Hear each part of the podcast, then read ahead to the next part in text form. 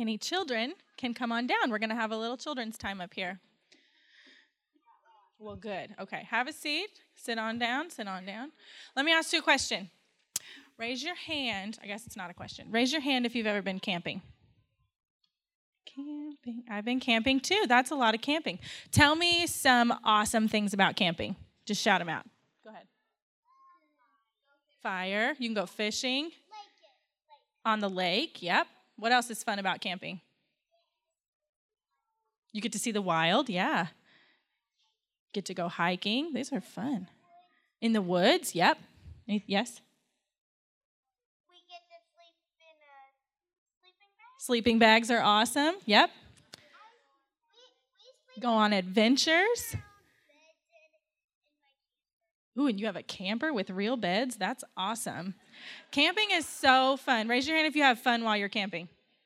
I have fun while I'm camping too, except, let me tell you something. Sometimes I grumble and complain when I'm camping because it's hot, or maybe there's too many bugs or maybe I just wish I was in my own bed because I don't have a camper with real beds. Do you have you ever grumbled and complained about anything in your life? Maybe. Yeah, maybe a little bit. Mm-hmm. Okay, let me tell you a story. So, in the sermon today, Pastor John's going to talk about camping. Yeah, I've slept in a tent before. Mm-hmm. So, we're going to talk about camping during the sermon, and it's about a group of people called the Israelites. Have you ever heard of the Israelites? Yes. Okay, so they used to be slaves in Egypt. Would you like to be a slave? No. That would be miserable. Somebody owns you, they're not very nice to you, you have to work really hard. It would be miserable.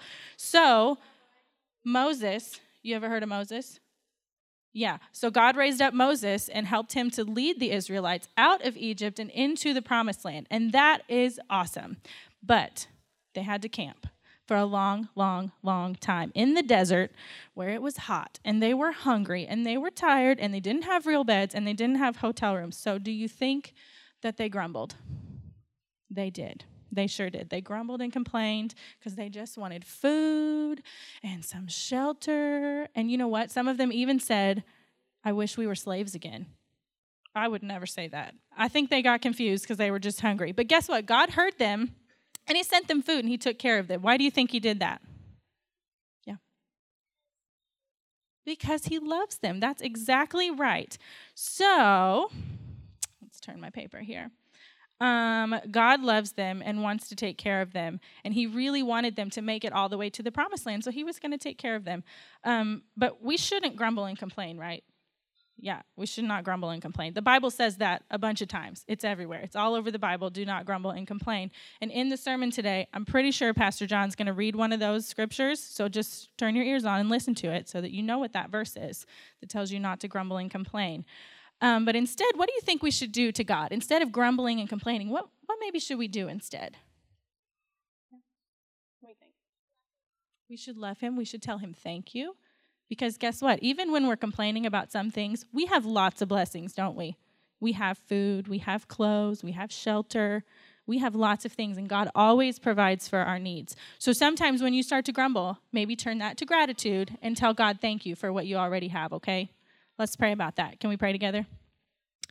Dear God, sometimes we grumble, and sometimes we complain, and we forget how blessed we are. So we just ask that in those times that we start to grumble, that we turn that to gratitude, and we tell you how thankful we are for all of our blessings. It's in your name that we pray. Amen. Be- Becky did a great job of laying the foundation of what we're going to get into. As you know, uh, we're in a series called Summer, or excuse me, Family Vacation, and we're dealing with di- different aspects of uh, family vacation, different locations and then, most importantly, how is that a relevant lesson for us today? And so, what we're going to get in today is the Israelites and the fact that they were campers. And we're going to get into what that actually means. But when I think about camping, there are three groups of people. So, I want you to raise your hand if you represent one of these three groups of people. The first is you just love camping. Raise your hand. I just love it. Good, three of you. Okay, so three of you. So we got a great group that love. Uh, I've tried it. Second group, I've tried it.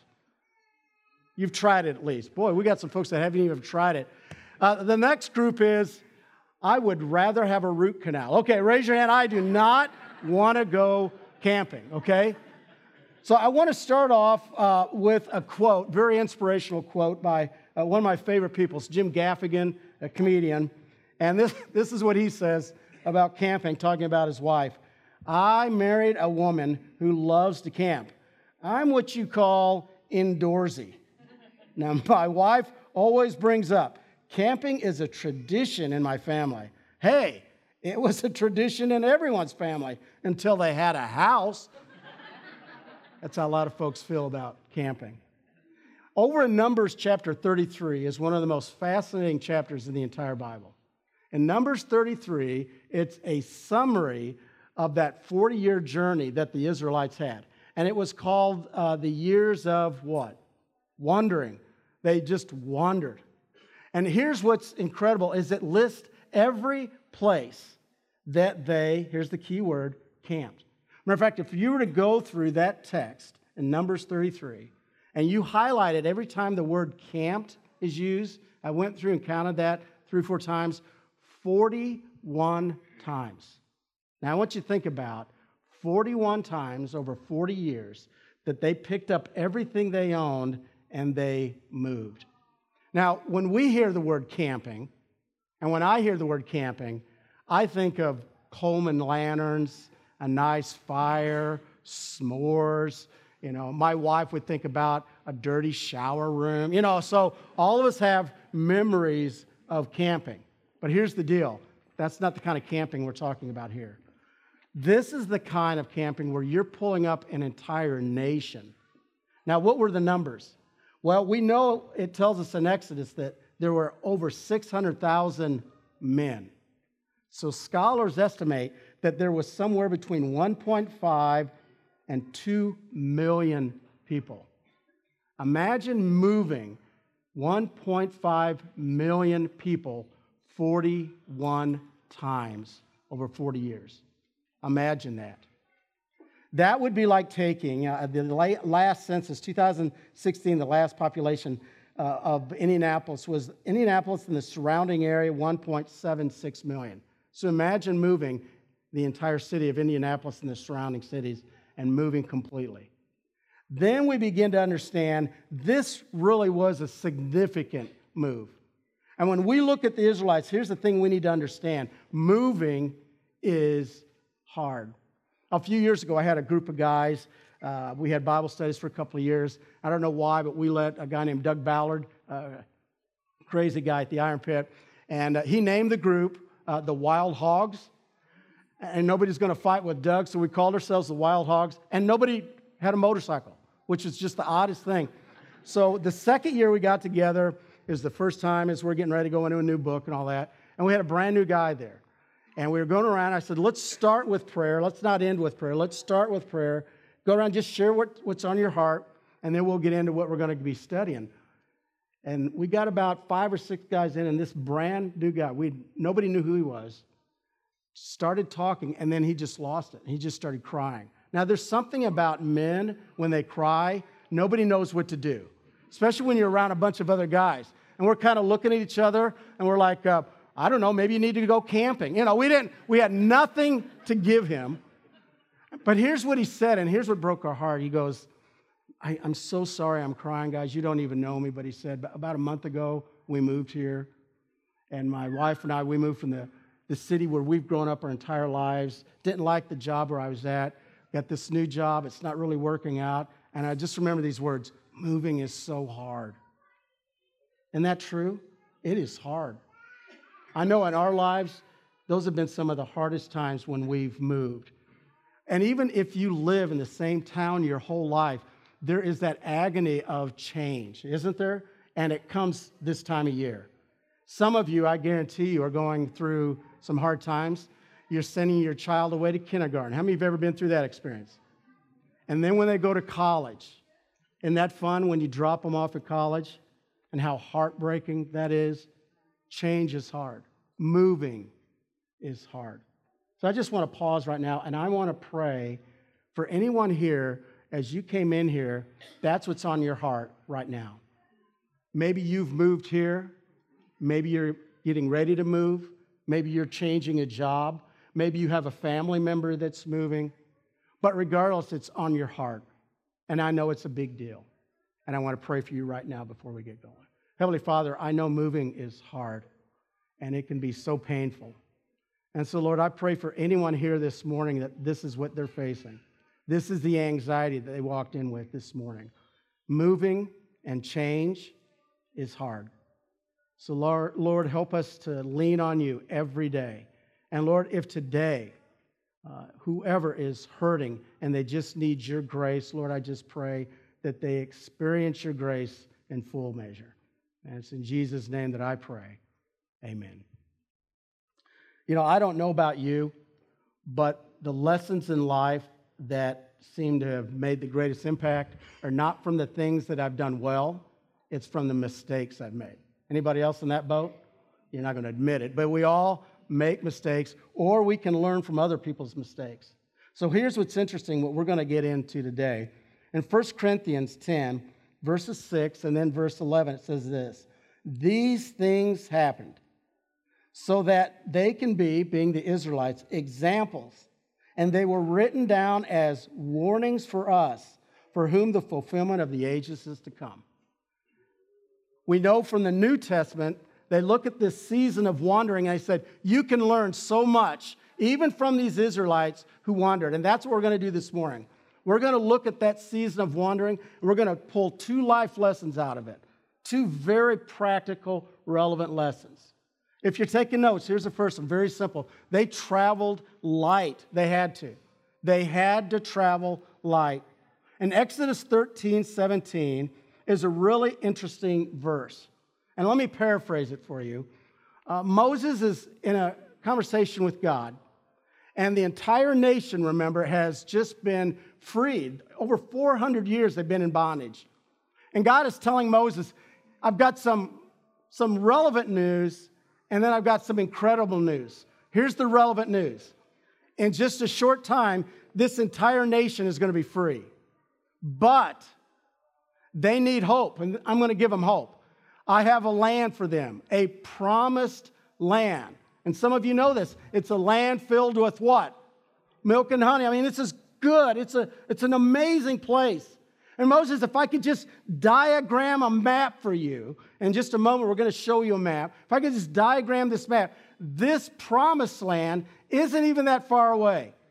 Are you ready for this? This will blow you away. If you look at their travels here, just if you can pull that map up, if you look at the Israelites and you think of all these years of wandering, do you know when they were in bondage to get to the promised land, if you took a shortcut straight across from point 1 to 12, if you look from there to there, do you know how long it would take the Israelites to get from point A to point B?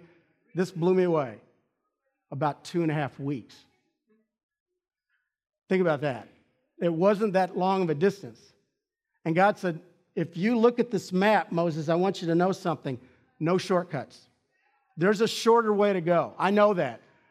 But if they take that route, here's what's going to happen. Remember, they're moving 1.5 million people. Here's what's going to happen they're going to get in this journey, and the first time they face opposition, they're not ready. They're not organized. They haven't learned to trust me, and they will turn around, and where are they going to go back to? Right back to bondage. So you have to trust me that I'm going to take them a little longer route, and then when they're ready, the promised land will be there. Do you know how long they're on that route? This is almost embarrassing. Just a little over a year. So God wasn't saying this is going to be years and years. He's just saying they've got to get ready. And the way they get ready is by learning to trust me. And one of the very first things is you have to pack light. They can't take all their possessions with them, they have to trust God. There's a packing expert, if you go online, interesting guy, his name is Rick Stevens, and especially international travel. And here's what he said Don't pack for the worst case scenario, pack for the best case scenario. When in doubt, leave it out. Now, I don't want you to look at anyone, but have you ever traveled with somebody who gets this suitcase and you know there's a couple of kids packed in that suit? You ever have somebody like that? And when you walk up to the counter, you're nervous because you know there's a weight limit and you're pretty sure something's got to come out of that suitcase because they pack everything that could possibly what? Go wrong. So his idea is learn to pack light. Learn to pack light. About three years ago, I had a group of guys led by Chad Nykirk. Uh, Chad's a great friend, uh, outdoor enthusiast. Uh, I've never seen anybody that can pack a backpack like Chad. He's got it literally down to the ounce. And so the night before we're getting ready, and we're all putting our gear in there. Now remember, none of us have hiked except Chad on long hikes. So here we're getting ready for the Appalachian Trail, and I'm all excited. You know, got my color coordinated walking stick and my, you know, so anyway, I'm ready to roll. And I, you, my pack is just like expanding. And Chad's, I, he's got this look like, what are you doing? And he started looking in my backpack. He said, why do you have an entire plastic thing full of different flavored coffees and creamers? I'm like, well, isn't it obvious? You know, we're sitting around the fire, sharing life. He's like, no. You know, and he just, and so uh, I realized as we got into the hike, you don't want to carry anything extra. And I said, man, Chad, I'm beginning to understand. About two days, I'm beginning to understand what you were talking about. And he said, John, here's what I've learned every ounce counts. Every ounce. I'm not talking pounds. Every ounce counts. Now, here's the deal that all of us face, especially in America. Uh, do you agree that in America we are obsessed with stuff? Would you agree with that? Because if you don't agree with that, you don't live in America. I mean, I'm sorry. We love stuff. There is a book, and these statistics came out of it, and I'm telling you, it blows me away. His name is Joshua Becker. He's the author of a book called The More of Less the more of less. There's a couple things. The average size of the homes today in America have tripled in the past 50 years. Tripled. 25%, this is this hits home with us. 25% of all Americans with a two-car garage cannot get in either area of that garage.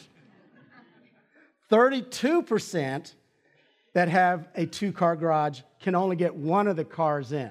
Now, think about that. So, over 50% that have two car garage can't get either car in or just barely get one car in the garage.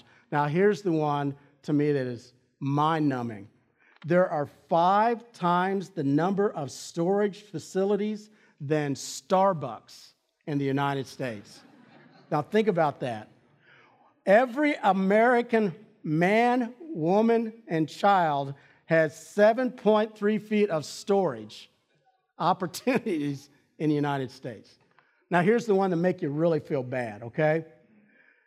The population of the United States, of the world's population, we have 3% of the world's children, but we have 40% of the toys. Think about that. I'm sorry you're starving, but I'm going to chase a Pokemon and buy another toy. You know what I'm saying?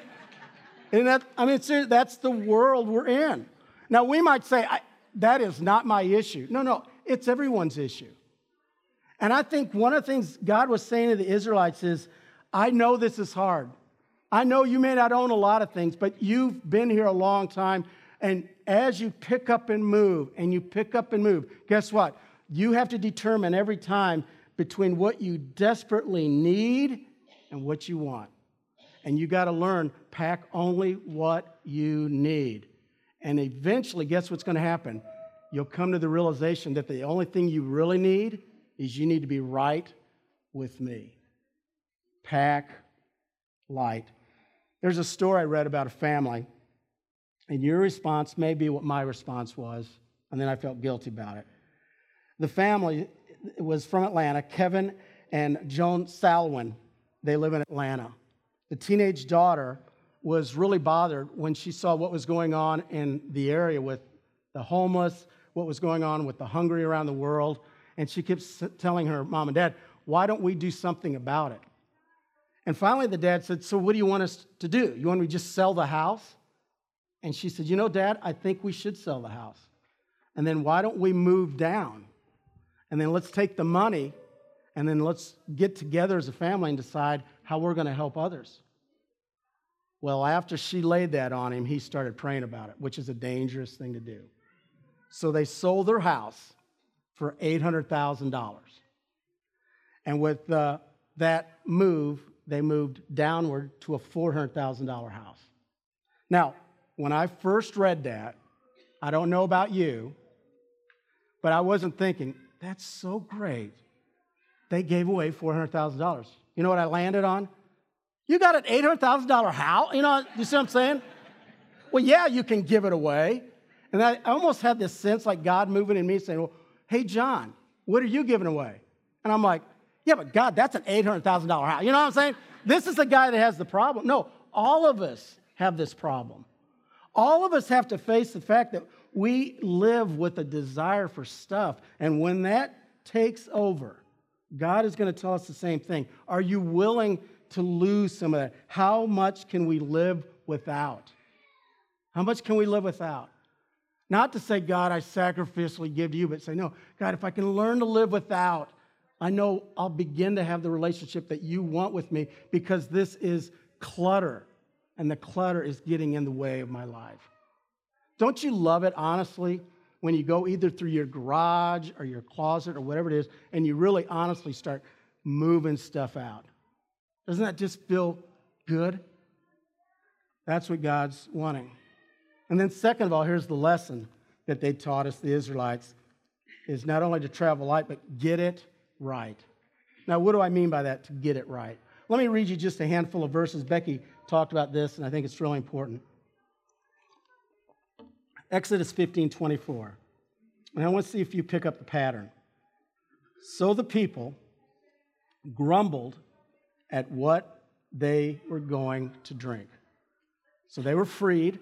Since they came across the land, there was some bitter water. They began to grumble. God took care of it and gave them fresh water. And then we get to this text Exodus 16, verses 2 through 7. It says, On the 15th day of the second month, after they came out of Egypt in the desert, while the whole community grumbled against Moses and Aaron, the Israelites said to them, If only we have died by the Lord's hand in Egypt. There we sat around pots of meat, and we ate all the food we wanted, but you brought us out here in the desert to starve this entire assembly to death. And then the Lord said to Moses, Then I will rain down bread from heaven for you, and the people are going to go out every day and gather enough for that day. And this way I will test them and see whether they will follow my what? Instructions. Now I want you to let that settle in what they're complaining about, what they're grumbling about. Because we can all do the same thing. If you go back up to verse 3, I want you to pick up something. They said to them, If only we had what? If only we had uh, what we had in Egypt when we sat around with pots of meat. Now, okay, Becky shared this with the kids. What were they? They were slaves. I really don't think the Egyptians every night went door to door and said, Are you done with that first pot of meat? Because we want you to have a second pot of meat. We want you to be happy. But they, in their minds, they thought, We were in such a great place.